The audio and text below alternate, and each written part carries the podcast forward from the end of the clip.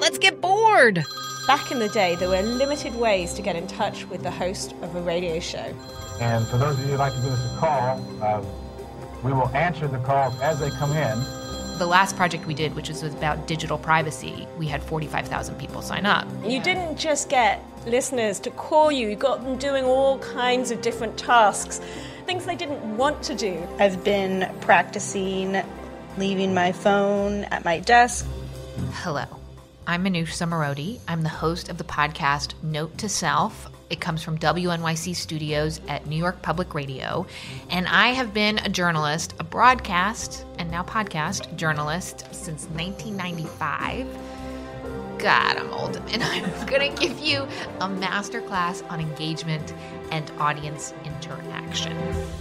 Hello, and welcome to the masterclass. I'm Louisa Lim, and I teach journalism at the University of Melbourne. Each week, we're going to have a master of audio journalism talking through one aspect of the craft. This week, we're talking audience engagement with Manoush Zomorodi from WNYC, who revolutionized how we relate to our listeners. Back in the day, there were limited ways to get in touch with the host of a radio show. And for those of you who'd like to give us a call, um, we will answer the calls as they come in. Call 1300 222 774 or text 0437 774 774. But all that changed with Manoush's Bored and Brilliant project. I'm Manoush Zomorodi, and welcome to the Bored and Brilliant Project, where we are rethinking our relationship with our phones and jumpstarting our creativity. So, Manoush, that was back in 2015. Yeah. You didn't just get listeners to call you, you got them doing all kinds of different tasks, things they didn't want to do, like putting away their cell phones, deleting apps, Yeah. uh, changing the way they relate to technology. I'd been a journalist with the BBC, and then I had done media consulting for a bunch of nonprofits like Human Rights Watch and the Council on Foreign Relations here in the US. And then I went out to lunch with an old friend of mine from ABC News here in the States, the AB, American ABC. And I said, you know, you really should be covering more of the tech economy that's happening here in New York City. This was in 2012. And he was like, well, why don't you come and do a thing? So I'm like, all right, I'll come to a thing. So I ended up doing a weekly little spot on the radio on WNYC, so locally, about the tech economy that was happening here at the time. And this is just when podcasts were really starting to take off. And the station people said to me, you know, you, you sound pretty good and we need more women. Yeah. Would you be interested in making a podcast version? And I was like, uh, okay, sure. So that was really in 2013, but it took me a year of starting to understand how podcasts are different than broadcasts and to understand that the the casual sort of warmth and the relationship that I as a podcast host have with my audience had to be cultivated. So I had to find my voice, get rid of my sort of broadcasty voice.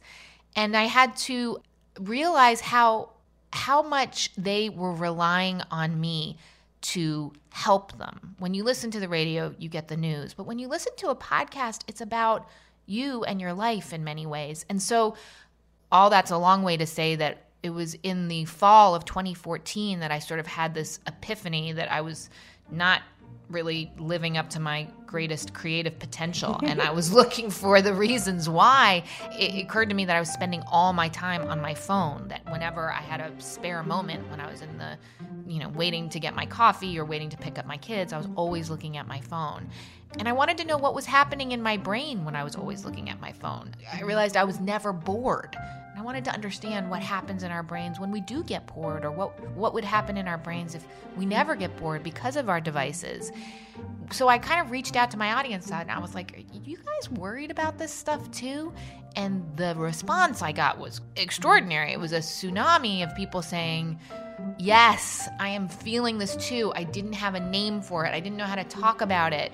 And so that led me to think like, well, what if we tried a week of experiments, like you said, where we try collectively to change our habits, very, very small tweaks to our behaviors for a week, and we see if we can reclaim some of that boredom, and it will make does make a difference to our creativity. Let's see. It was an experiment, totally. And so when I put out the call to people, you know, will you sign up? 20,000 people signed up to do this. And I just, well, first of all, it was very gratifying when people entrust a week of their lives to you to make changes.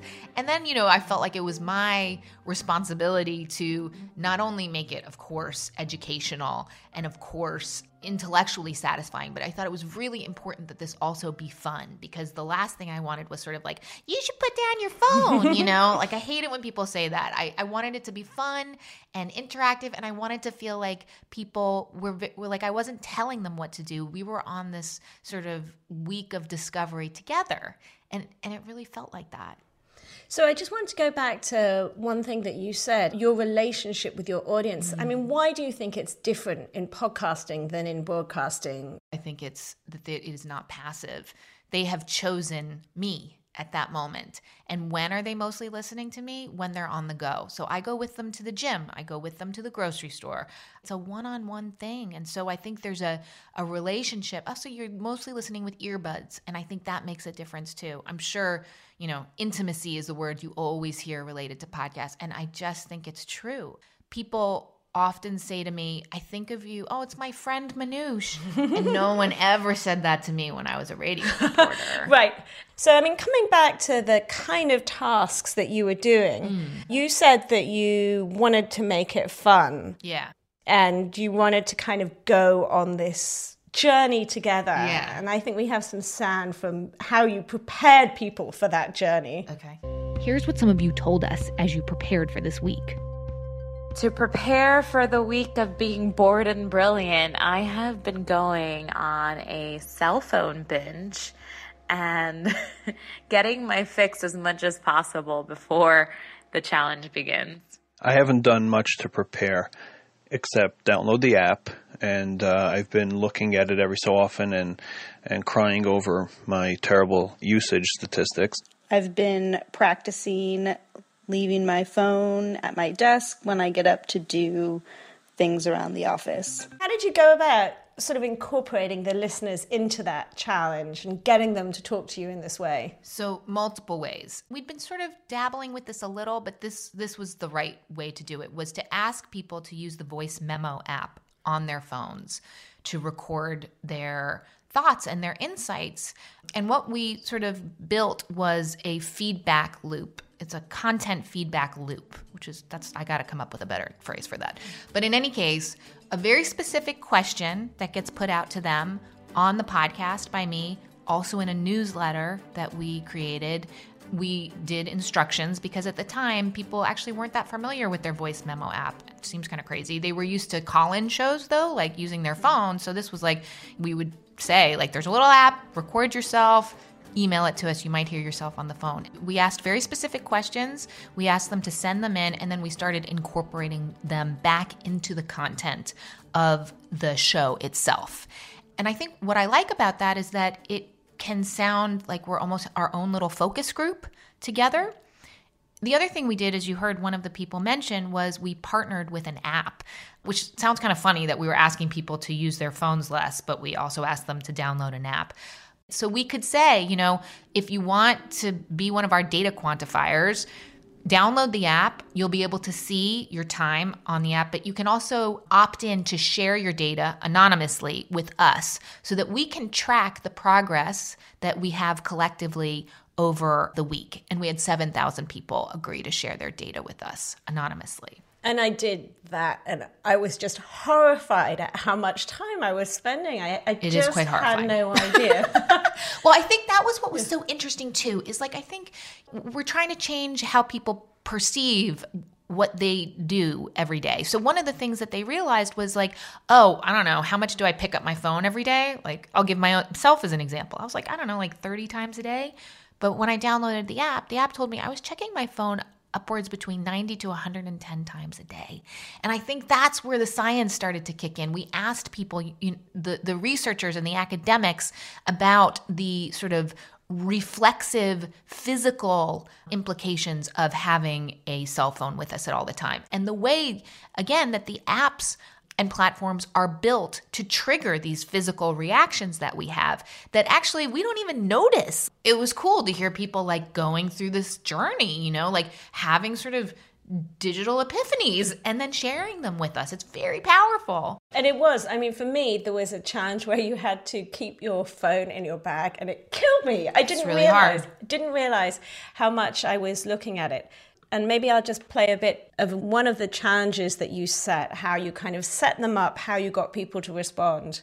You can use your phone as usual today, except for one thing don't take any photos. None. Think it sounds easy?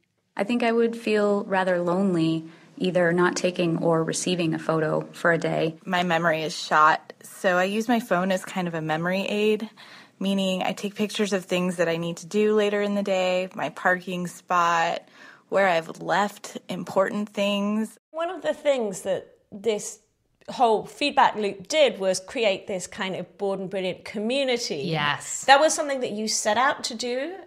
No, no, this was just an experiment. This was a problem that I wanted to solve for myself, that my listeners told me they also wanted to solve, and that I thought that's something we can do together and learn along the way. And what happened though, after this week, exactly what you say, it turned into a community of people who were thinking much more I guess, critically and analytically about the role of technology in our lives on a very personal note, but also collectively. And meanwhile, since this project, we ended up rebranding the show. It was originally called New Tech City. And I realized, like, no, that's not what this show is. This show is about, uh, it's an interdisciplinary approach to tech. It is about integral basics of our society that are being upended.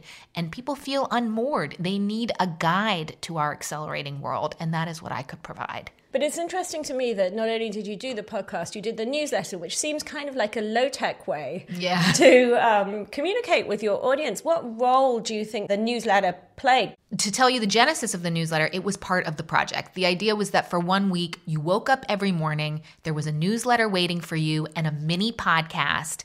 And the podcast explained the science and tech behind the challenge that we had in the newsletter. The idea was that you were with us in multiple places, right? But then we saw that people really liked the newsletter and they were like, well, you got to keep this going. So we transitioned it into a weekly uh, accompaniment to the podcast it's different than the podcast. We tell you what the podcast is about this week too, but what else it is is it's a letter from me, what I'm thinking about, some of my favorite things that I've read this week and the team's favorite things that these we've read this week. And you're right, we try to make it vivacious. We try to make it funny. We want you to be like, "Yeah, it's Wednesday. Oh, look, Manoush's in my inbox. Cool. What should I be thinking about this week?" So that was one thing that I did want to um, talk to you about is that kind of personal touch, the role of the podcast host Yeah. in not just building this community, but kind of taking it on this journey with you.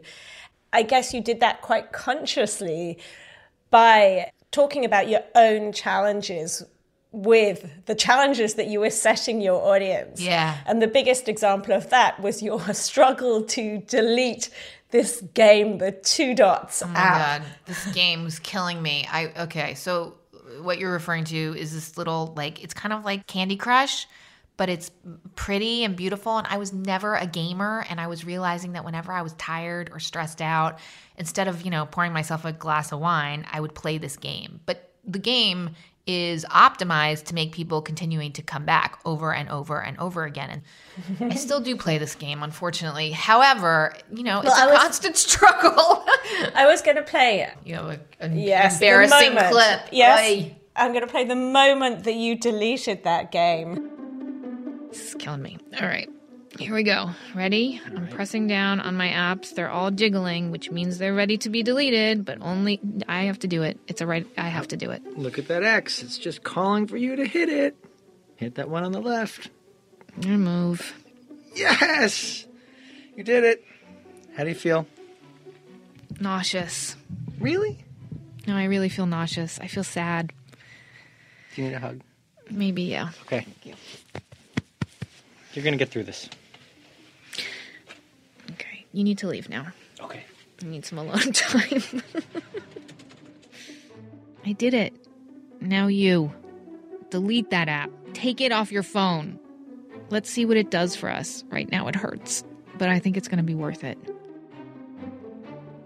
That was not acting, by the way. Like, that was totally genuine sadness that I, I had this relationship with this dumb app, and um, getting rid of it was really hard. And to hear thousands of other people be like, yeah, I felt that way about Facebook, or I feel that way about this news app that I can't stop refreshing, or I feel that way about, I mean, all kinds of apps. Social media was definitely this biggest one.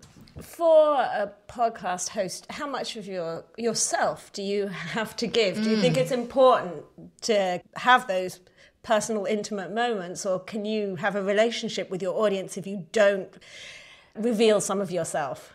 I mean, I think it's crucial, and it took me a long time to accept that, to be honest. I mean, my background is similar to you, Louisa. Like, I was with the BBC, I was with Reuters, and what do you do? You report the news, and you are you're you're irrelevant. This is the news. You simply are the conduit from which the news gets from where it's happening to your listeners' ears. And I got a producer, I'll give her a shout out, executive producer Jen Poyant. She and I worked really hard to get me to a place where I felt less performative and just that whenever I got in front of the microphone, I was just me. It's weird to talk about this without sounding kind of hippy dippy about it, but it, it was about accepting that I was the proxy for the audience. I think it, it lends itself to the topics that we cover as well. But I think the difference is, you know, I'm I'm just like you listeners, except I happen to have access to these amazing researchers and academics and radio team and you guys are busy listeners. You have jobs and families and and so I can be here for you on this one. So I really have to ask because I did this as well. I hmm. deleted my the app that I was wasting time on. What was it? Lumosity. Oh, interesting. Because you can kind of tell yourself, I'm Yes. training my brain. And Right. I really like there was one exercise that you did with little trains where you have to put them in the right oh, stations. Oh, was very satisfying. It was so satisfying, but honestly, I was spending quite a lot of time on it, and I have not put it back on my phone. I have not played it since I deleted it. So tell me, Okay, so I fell off the wagon actually when I was going to Australia, of all places. So, two things. Lumosity had to pay massive fines. I don't know if you know that because their ad the, their advertising was that they were making people's brains better, and there was no scientific proof that it was. So, so it's good I deleted it. well, I would say that I think the question is of self regulation, and that is what this whole week ended up being. If you can say to yourself, I'm going to play 10 minutes, and I really enjoy the trains being put in their little digital slots, and, you know, that means I can skip my gin and tonic. Which is all to say that you are playing two dots. Oh, yes, it's How back. much? How much? How often do you play? I tell you, I mean, I have a little bit of an addictive personality, I think. so I know that I'm really tired when I gravitate back towards t- two dots. So when it comes to the whole experiment, I mean, it was a huge success. Uh, Here's what you said at the time. Yeah. Over 18,000 people signed up for Bored and Brilliant. And the feedback that we've gotten all along has been so incredibly moving. I did not expect to start tearing up whenever I read the comments section. And wow, certain challenges really spoke to people. I think one of the things that was so interesting about this project was the way that it did change the way that people act. I'm going to play mm. some sound.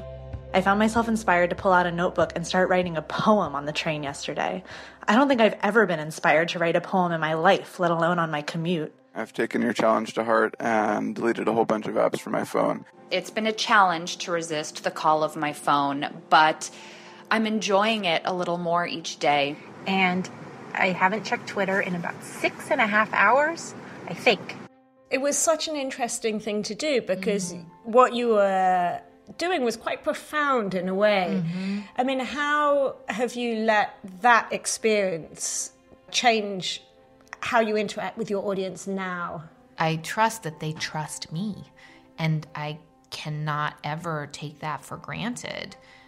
It's a, it's a tricky line, right? Because on the one hand, we are tight, me and my note to self listeners, but I don't want it to be a clique. You know, I don't want it to feel like if you suddenly discover the podcast that you don't feel welcome or part of the in crowd because you don't know what I'm referring to.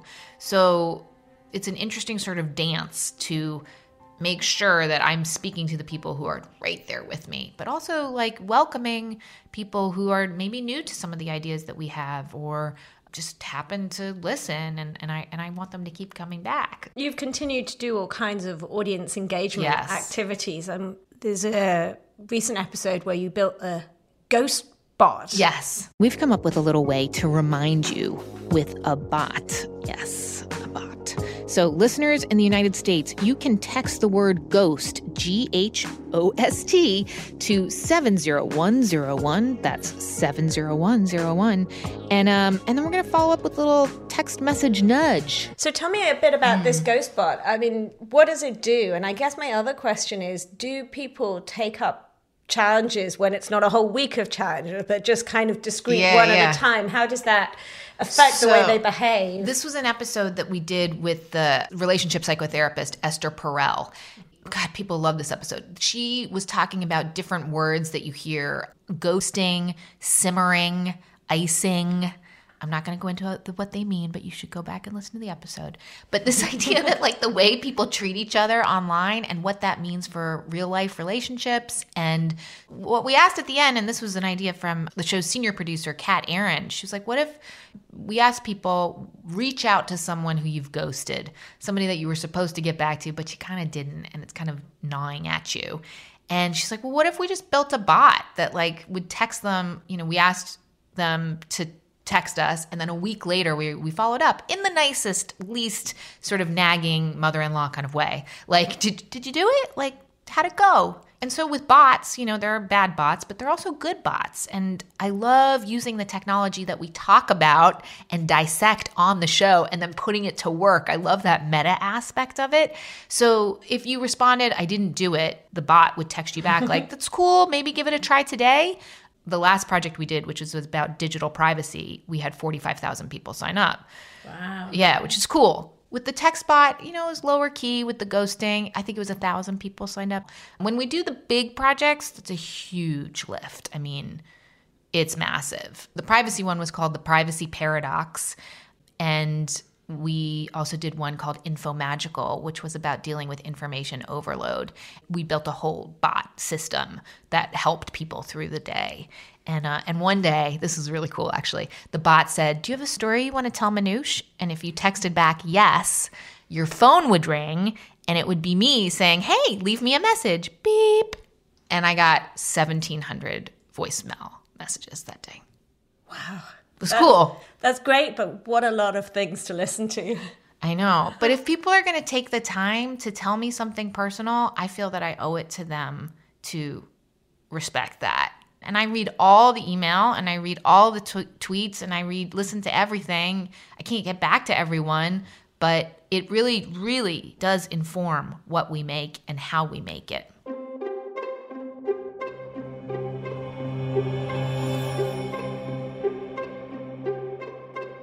Do all podcasts have to have audience engagement? What would you tell someone who is thinking about Hmm. starting a podcast? Do they I- have to build it in or not? I would say, like, look, we are the extreme. This is extreme engagement that we are talking about. You don't have to do that. You have to find your thing, right? But I do think in an era of social media and also what we know about podcasts, which is the number one way people find new podcasts is by word of mouth. And so between that and social media, I do think there has to be an element of not just making something and pushing it out into the world, but developing a conversation around the content. You don't have to be across like Twitter, Facebook, Instagram, all of them. Find out who is your audience really? Like, who are the people you think are most going to benefit from what you're making? And make sure that they are benefiting. Ask them, talk to them. Maybe that's having a, you know, happy hour one night at the local bar and just saying, you know, if you guys want to hang out, or putting out a survey or there's so many different ways that you can engage your audience and and they appreciate it and it makes your product better So, are there kind of two big takeaways that you can offer to Mm. people starting off? Don't just put it out in the world and hope for the best refine get feedback refine get feedback think of your podcast as a startup you might have to pivot you definitely want to disrupt some conversations. All those cliched, techie words should apply to what is essentially a mini business. That's what a podcast, starting a podcast is. Oh, that's such a great takeaway. I think you have a task for us. I do have a task for you. Okay. I think personally that the voice memo function on your phone is underutilized. Email five people with a specific question, and it can't be a yes or no question because you know journalism students, you never get back a good answer if you ask yes or no. Ask them a question that you would find useful when it comes to developing your idea, whatever it is you're working on. You could use the audio, you know, get their permission first, obviously, or just use it to hear what it sounds like when people tell you something. It's different than when they email you back via text. The sound of people's voices will make you understand what they really mean and will be super useful as you move forward with your work. Oh, what a great task. Thank you so much, Thank Manoush. you, Louisa. This was super fun. It was fun. Do you want more coffee? Uh, no, I'm good. The Masterclass is produced and edited by Louisa Lim, Buffy Gorrilla, and Ruby Schwartz. It's recorded by Gavin Neighbour at the Hallwood Recording Studio. The original concept is by Anders Furze. The music is by Susie Wilkins. It's all brought to you by the Centre for Advancing Journalism at the University of Melbourne. This is our last episode for now. We hope to be back with a second season soon, but thank you for listening.